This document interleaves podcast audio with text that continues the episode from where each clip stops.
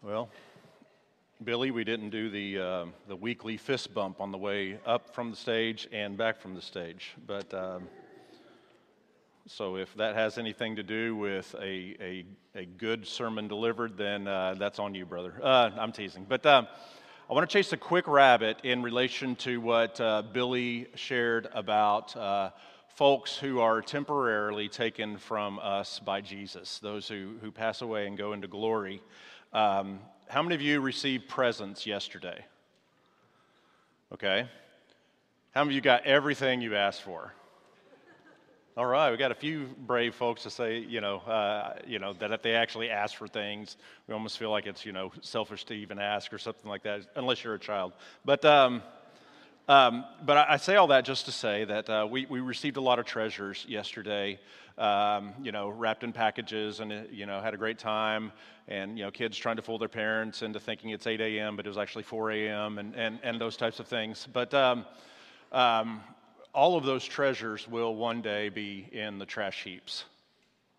You understand, due to lack of interest or, as I like to say, the shiny has rubbed off of them and that sort of thing. Well, in 1 Peter, Peter says, "Blessed be the God and Father of our Lord Jesus Christ, according to his great mercy. He has caused us to be born again to a living hope through the resurrection of Jesus Christ from the dead, to an inheritance that is imperishable, undefiled and unfading, kept in heaven for you." Sue Cutter and others who have passed this past week are standing before treasures, and the shiny will never rub off of those. And that is a precious, precious gift from God, and a precious promise we can cling to. And the rabbit is now in the cage, and let's proceed with our message this morning. So there are many things about my senior pastor. I'm going to pick on Troy for just a second. There are many things about my senior pastor that make him unique to any other senior pastor I've had in the past. Yes, he knew about this, Bunny, if you're asking him. Did you know about this? First of all, up to this point, I have always been younger than my senior pastor. Not so at Rocky, right, Junior? Yeah, I am older than Troy. So there's that. Secondly, his nickname should be Hikes-a-Lot Hamilton. Okay, Hikes-a-Lot Hamilton. So Troy, eats adventure for breakfast, lunch, and dinner. And I love his one motto. He says, never turn down an adventure. And, I have a little notes file in my notes on my phone where it just titled quotes, and if something just kind of grabs me and inspires me or whatever, then I write that down. And when he said that, I was like, oh, I can write that down. So that's great. Finally, and this is kind of in relation to our message this morning, he speaks of Jesus, but when he speaks of Jesus, he often uses the term hero. I've never had a senior pastor that said, Jesus our hero. At least on a consistent basis. Maybe they've said it once or twice, but Troy regularly calls Jesus our hero. And he mainly does this because everybody imitates their heroes. And Jesus, as the ultimate hero, is the one we are to be ultimately imitating. But why is Jesus a hero? Well, to use a general definition of a hero, we can say that a hero is someone who does something out of the ordinary or something no one else can do, and they do it generally for the benefit of others. Jesus is definitely a hero by this definition. As we walk through our passage this morning, and this morning, you can tell it was a large chunk of Scripture, and it was a lot like an onion. So if you're looking at your notes, you're seeing, 1A, B, C, 2A, B, C, and that sort of thing. Trust me, that's the short version of what could possibly have come out of this text, because there is a lot. But as we walk through our passage this morning, we will see that Jesus did something that was both out of the ordinary and impossible for anyone else to do. And it was very much for the benefit of others, as many of us in this room can say and experience or have experienced. So let's look this morning kind of at what Christ did that the law could not accomplish, or what Christ did that the law could not do. So point number one is the law is a reminder, not a redeemer. Okay, so the law is a reminder, not a redeemer. And what I mean by that basically is that the law, all that the law has is only a shadow. All that the law has is a shadow. Now maybe you've kind of seen the old scary movie where a person is kind of hiding from the bad guy, and all of a sudden they see the bad guy's shadow. You know, maybe they hear the bad guy's footsteps, but the approaching shadow is a reminder to this innocent person that something bad is about to happen to them. Not to mention, you know, the music kind of kicks up a notch, and, you know, and the violins are playing in a shrieking sound and that sort of thing. But this person sees this approaching shadow, and they start to tremble, and they start to shake, and they start to tuck in, and that sort of thing. Well, the shadow is a reminder that somebody is casting that shadow. So that word shadow basically just kind of means a foreshadowing. It's kind of the shadow that is part of the full and perfect image of someone. But what kind of shadow does the law cast? And how does that shadow remind us of things? Well, we see there in verse 1 that it says that this shadow is a shadow of good things. So what he says there, he says, for since the law has but a shadow of the good things. What kind of good things are we talking about? What does this shadow show us that is good? Well, first of all, letter number A is this. The law is a reminder that we are broken. We are imperfect. We're sinners. So the law is a reminder that we are broken, we are imperfect, we are sinners. The reason for the entire kind of sacrificial system in the Jewish religion was people were not perfect. That's the whole reason. There may be other reasons, you know, pointing to worship of God and that sort of thing, pointing, of course, to this future Christ, but it was built and established on the fact that people were not perfect. Verse 1 says, for since the law has but a shadow of the good things to come, instead of the true form of these realities, it can never, by the same sacrifices that are continually offered every year, make perfect those who draw near. That word make perfect means someone who is incomplete. So you have to make them complete. You have to make them whole. It's kind of the Greek word for just wholeness. So to say that humanity is not perfect in a lot of ways is really an understatement. And it's often kind of used as a dodge for calling the problem what it is. So, for instance, if a person is confronted for their sin, they may say, I know I'm not perfect. And what that basically means is, leave me alone. It's kind of a dodge for actually calling things for what they are. Really, that person should be saying something like, forgive me for sinning against you. So, according to the Bible, in the creation of mankind, just kind of give you a history of sin entering the world and how wonderful sin is, tongue-in-cheek. In the creation of mankind, Adam and Eve were created perfect. We know that. But they rebelled against God's only rule for what not to do when God said, don't eat the fruit. And because they sinned against God, they cursed the world and every person born after them. Every person born after them was born in sin. That's why Romans 3:23 says, for all have sinned and fall short of the glory of God. All means all in that verse. But to continue to talk about what sin does to a person, the Scripture says that we are rebels against God. In fact, in Romans 5:10, it calls us enemies of God.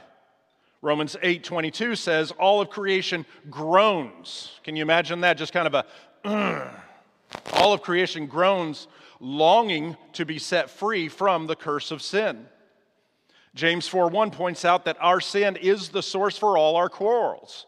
You say, no, I'm sorry. I'm married, you don't understand how difficult my spouse is, blah, blah, blah, blah, blah. They are the reason for our quarrels, or, you know, da-da-da.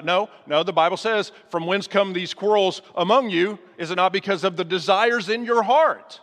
Your sinful desires cause you to have marital spats.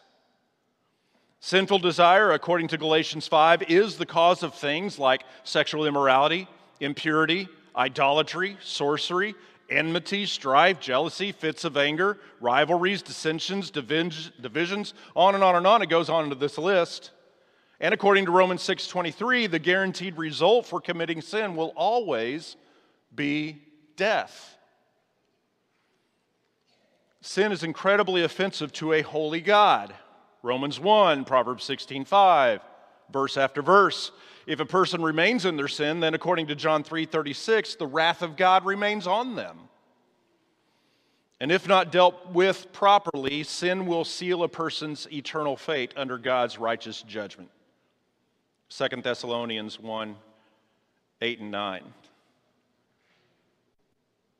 So being not perfect is a very serious issue. And you might be saying, this doesn't sound very much like good news.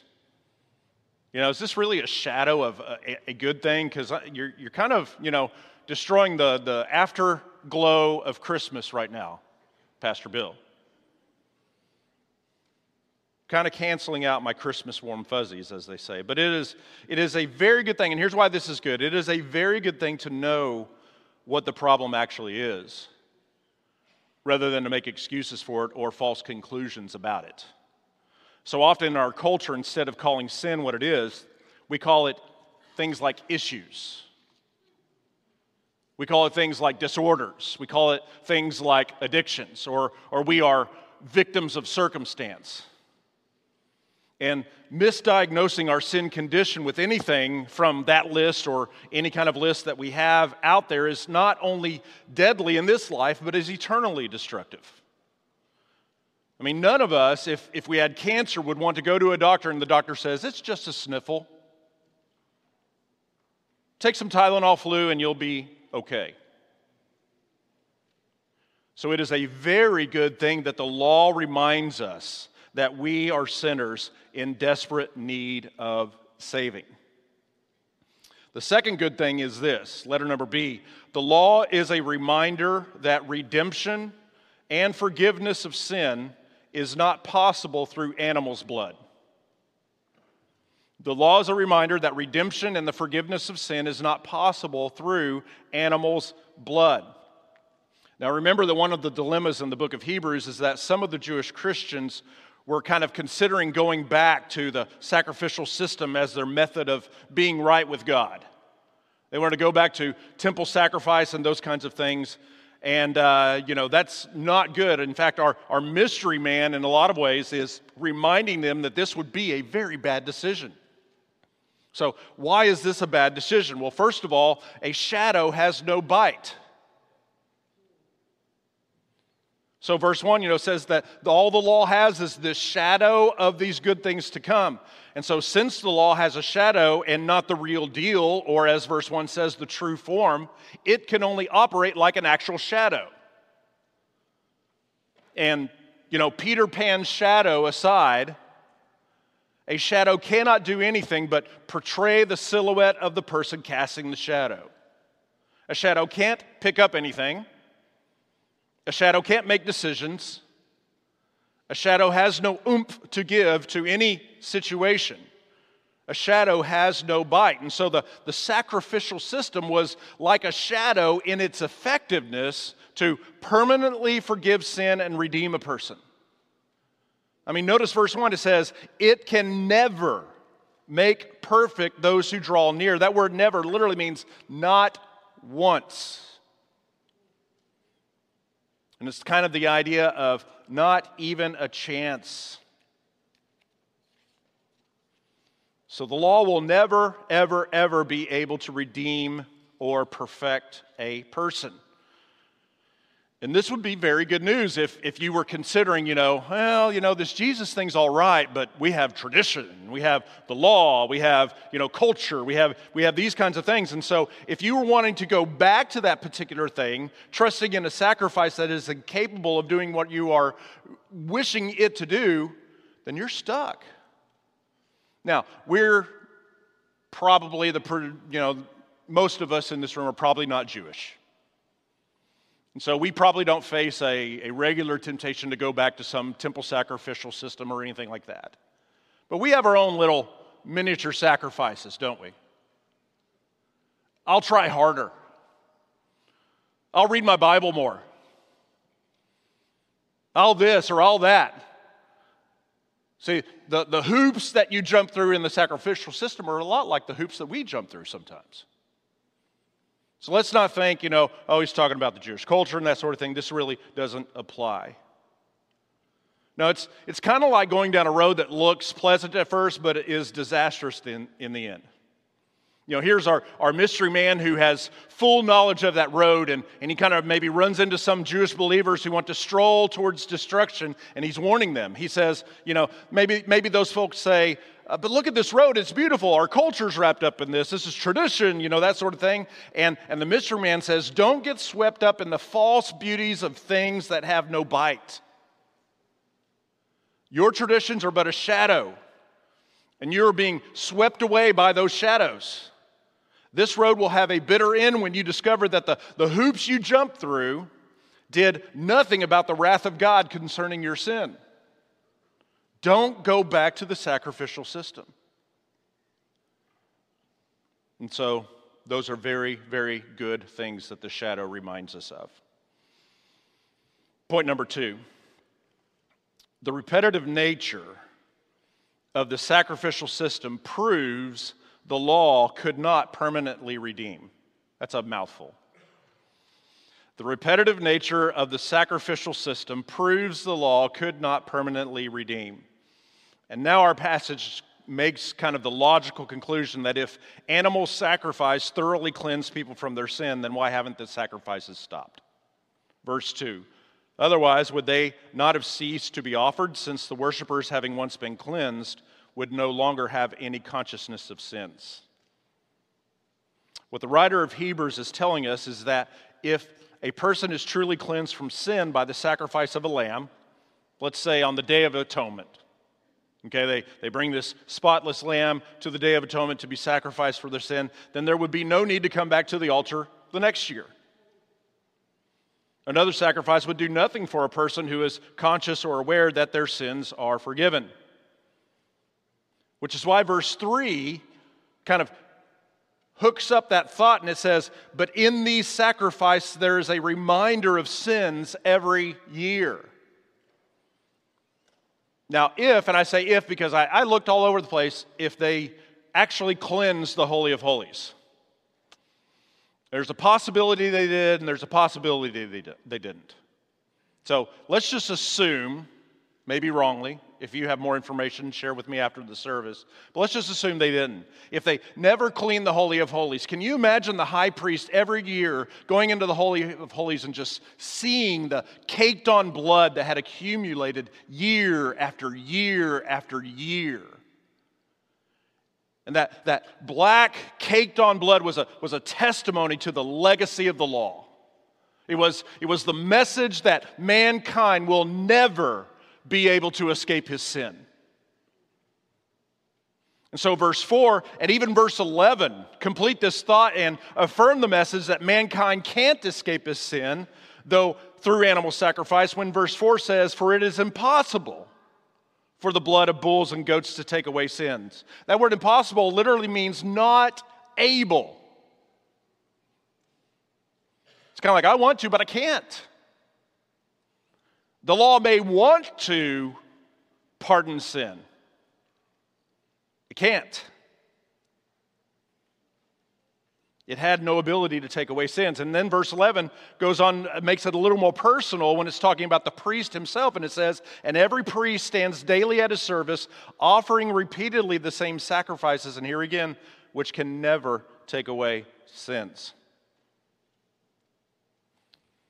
So the law was meant to remind and not redeem. Here's the better news. Praise God, there is a Redeemer. So point number 2 is Jesus is the Redeemer.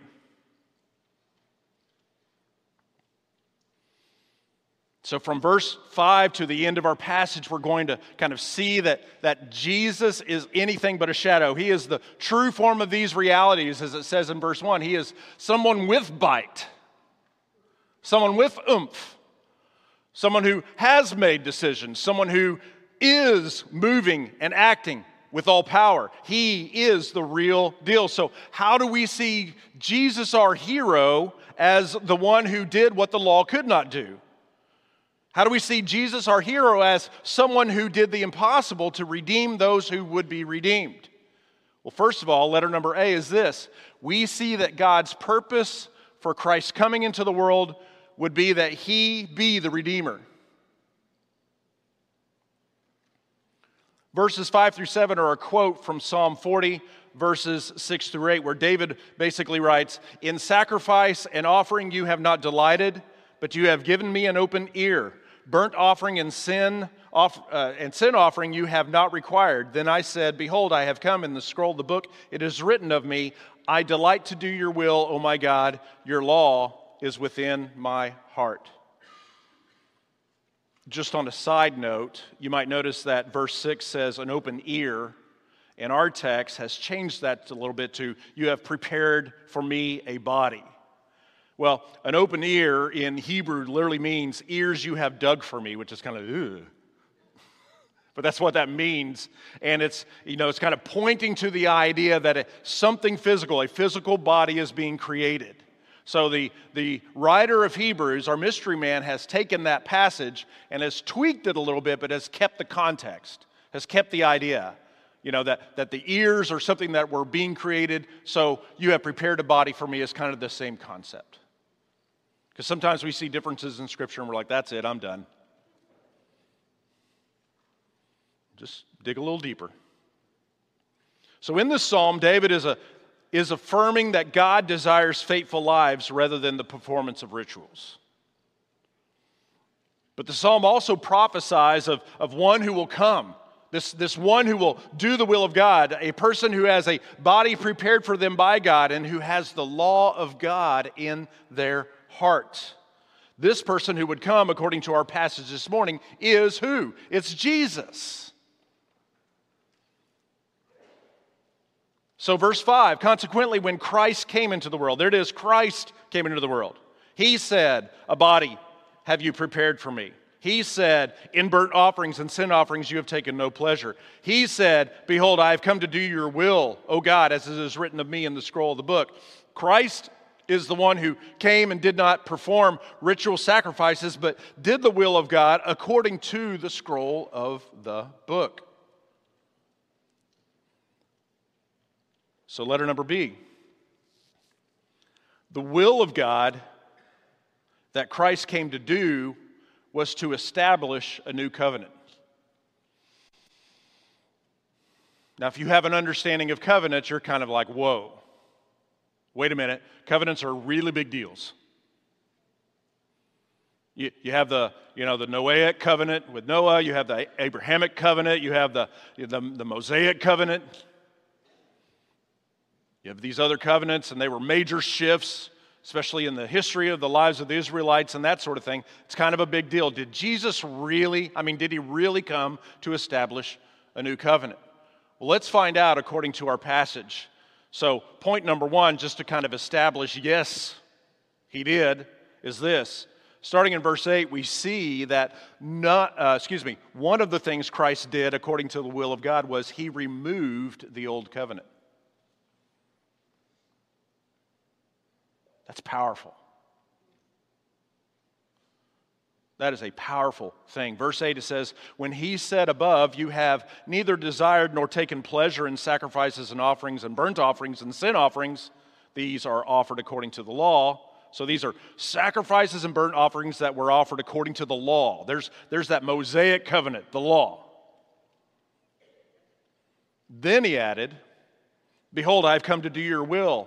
He does away with the first in order to establish the second. That does away with literally means to abolish something. And it's in the present tense, which basically means as long as someone is in present time, the thing that is abolished. So it's not something that happened in the past, but it's kind of come back later or anything like that. It is always in present time. Christ has done away with the sacrificial system.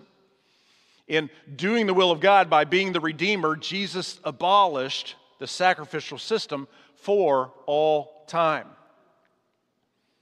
But he didn't leave us hanging. Point number two is, in doing the will of God, Christ established a new covenant. So in verse 9 it says, he, Christ, does away with the first in order to establish the second. In order, for the purpose of. So we know that Jesus didn't come in to kind of remove something that wasn't working. He removed it in order to establish something that would work. We know that the thing removed or abolished, of course, as we said before, was the sacrificial system. But what is this second new covenant that Christ has established? I want to point out two things, and then we're going to land the plane. Number one is this. The covenant that Christ established is a covenant that says we will become like Christ.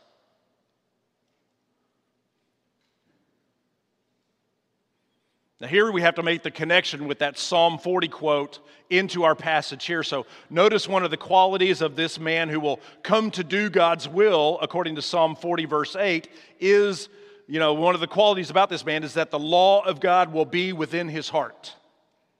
Okay, it will no longer be a kind of an external book kind of situation, but they will, it will be internalized. The Holy Spirit will be reminding them of these things and be working in that person with the Word. Now look at verses 15 through 17 in our text this morning. It says, and the Holy Spirit also bears witness to us, for after saying, this is the covenant that I will make with them after those days, declares the Lord, I will put my law on their hearts and write them on their minds. Then he adds, I'll remember their sins and their lawless deeds no more. So follow the logic here. If the man that was to come was to have God's law on his heart, and if the man to come was Jesus, and he was that man, and the new covenant he establishes was going to put the law of God in the hearts of those in the new covenant, then this is a covenant that will make us like Christ. So Christ comes, he has the law of God in his heart, he establishes his covenant, and one of the after effects of this covenant is it puts the law of God into those people's hearts who trust in Christ. That is a wonderful, wonderful, precious thing. We who are under this new covenant are not under some sort of system of rules and regulations and laws and everything like that. We're called to be like Him.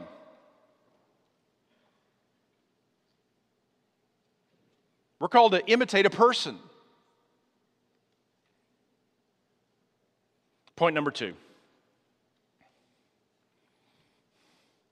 It is a covenant that will never be abolished.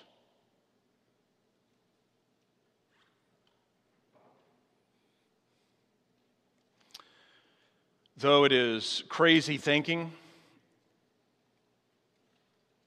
borderline heretical, I guess it's possible for a person to think, well, if these other, covenants were abolished or faded away in time, who's to say that this new covenant established by Christ might be abolished or will dissolve over time? Again, crazy thinking, but the answer to who's to say this new covenant could be abolished is the Word of God says that this covenant will never be abolished. How so? And we'll wrap it up with these last 2 points. Point number A. This covenant is established on the shed blood and death of Jesus. There's a vast difference between a spotless animal and the Son of God.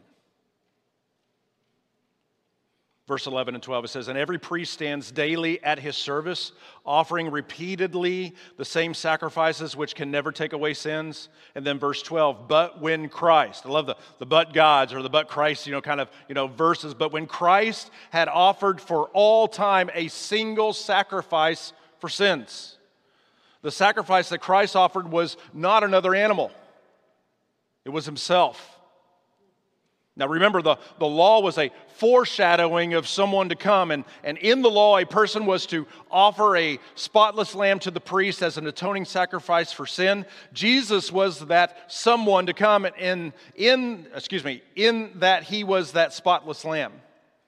What does John the Baptist say when he first sees Jesus? He says, "Behold, the Lamb of God who takes away the sins of the world." He is the one who came once for all in his sacrifice to forgive sins. We understand this and we know this, but this is an amazing thought. I love how, I'm going to chase a rabbit for just a second. I love how Christ is called our propitiation. You know, it's a $10 word that basically just means atoning sacrifice, or a sacrifice that satisfies the wrath, generally, of a deity or of God. And the beautiful thing about that is, in a lot of ways, the Ark of the Covenant, the lid on the Ark of the Covenant was called, they had the mercy seat, or sometimes it was called the propitiation. And so once a year here, the high priest comes in on the Day of Atonement, and he pours the lamb's blood on the mercy seat, and it absolves the people of their deliberate sins committed in a year's time. Kind of like a car warranty or something. And so it kind of absolves people of their sins committed in a 1 year's time. Yet here's Christ, who, as our high priest, comes into the Holy of Holies, and he does not pour a lamb's blood on the Holy of Holies or the propitiation, but he pours his own perfect blood on, he sheds his own perfect blood on himself, and he is the mercy seat. He is the propitiation for our sins. He is the one who satisfies the wrath of God.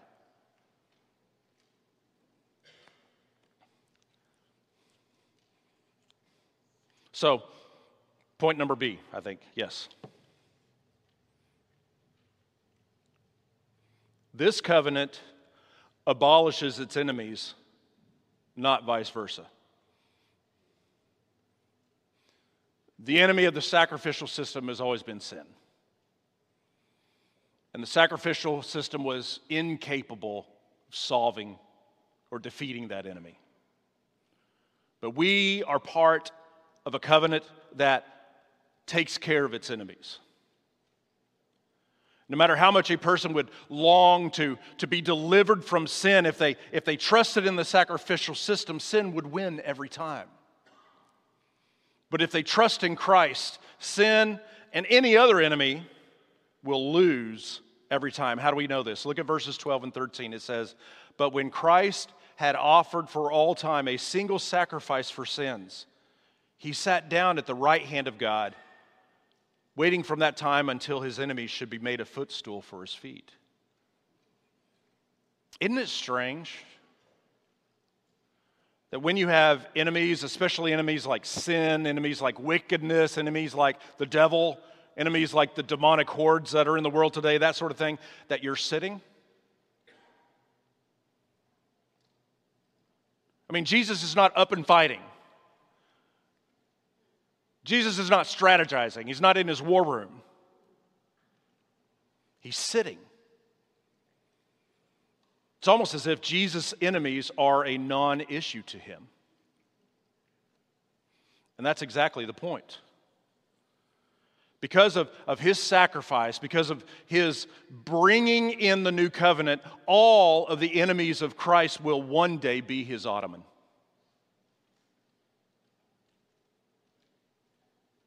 He has a throne. He's sitting in that throne. And one day, he's going to have an ottoman for his feet. So the new covenant kind of gives us the future hope that one day all enemies of Christ will be abolished. But we have to ask this question, what about our day-to-day? I mean, right now, Bill, you've been talking about cosmic stuff. The devil, sin, that sort of thing, and all those things will one day be under his footstool. And that is very good news, and that is great to know. And that is great to know that by God's grace and because of his shed blood, I'm going to be on that team. That is wonderful news, but what about our day-to-day? I mean, there's no doubt that this future hope does much for the now. Okay, so we go home this afternoon, and your wife or husband walks by something and is reminded of something you didn't do.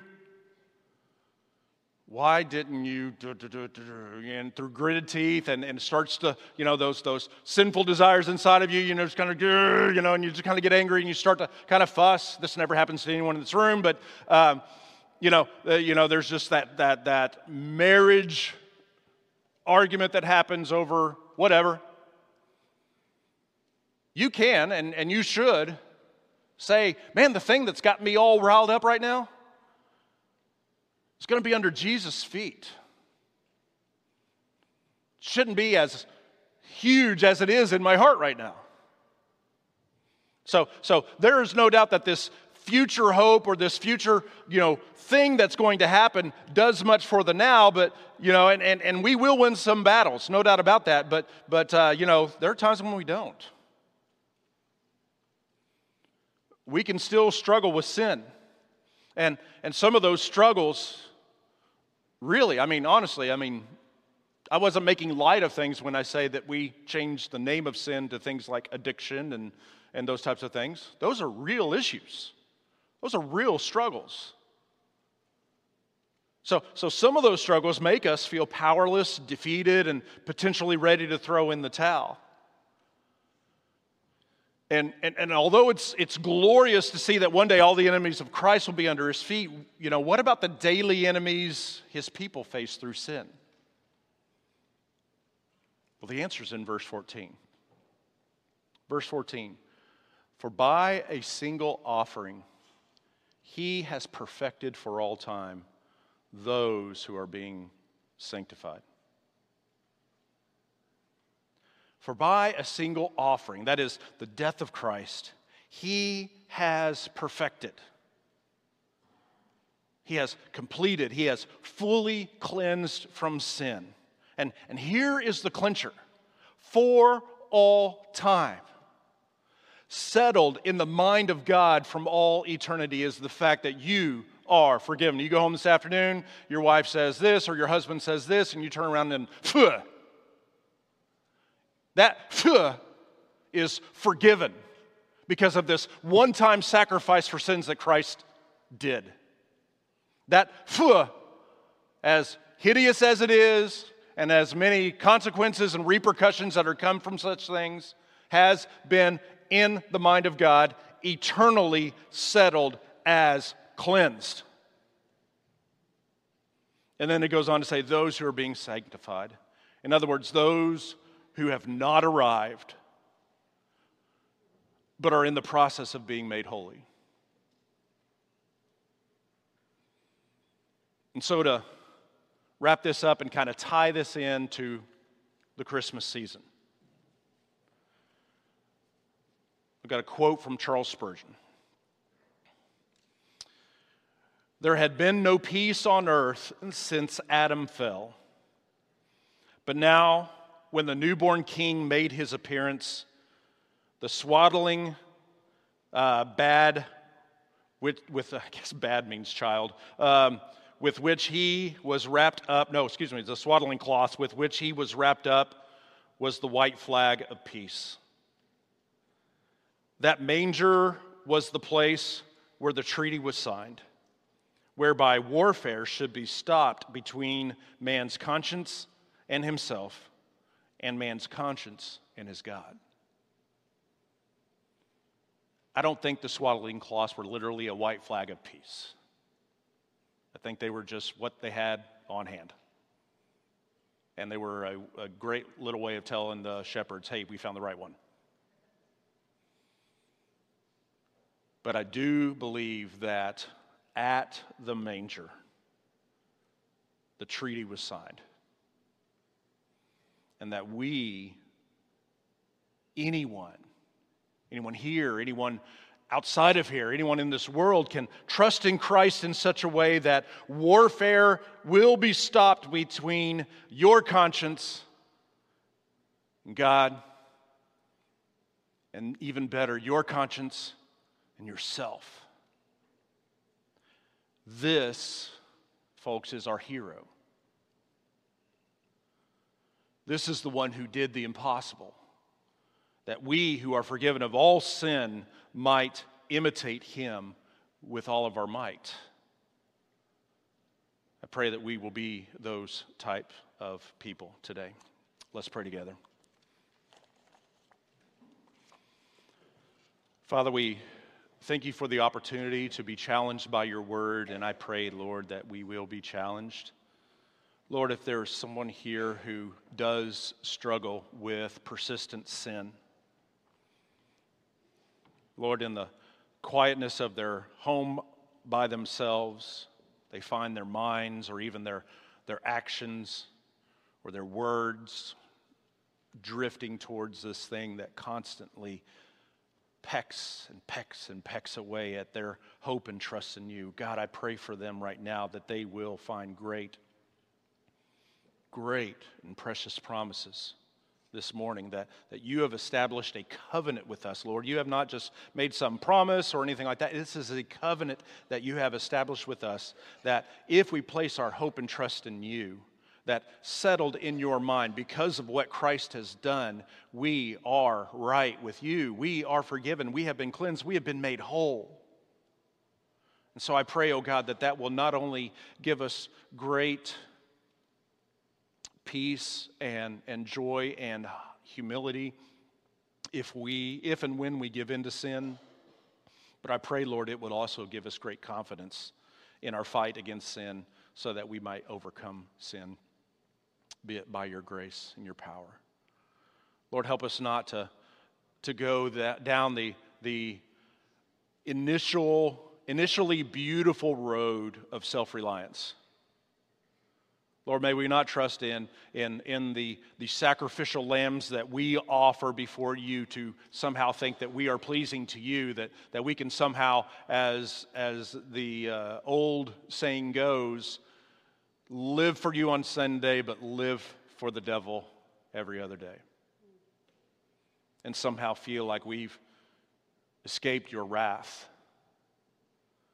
Lord, help us to never go back to that thinking again, but Lord, when we sin, or if we sin, Lord, may we understand that is forgiven only by your grace, and may that stir up in us a joy, a freedom, a confidence, a worship of you as our hero and as our Lord and Savior. So, Lord, as we leave here this morning, may every single one of us be able to rejoice in our great God and Savior, the Lord Jesus Christ. Maybe for some, they can't because they don't know you. I pray that they will confess their sin and repent and turn from sin and place their trust in you and find forgiveness of sins. But for those of us who do know you, may you just light a new rejoicing and refreshing feeling in our hearts over these truths this morning.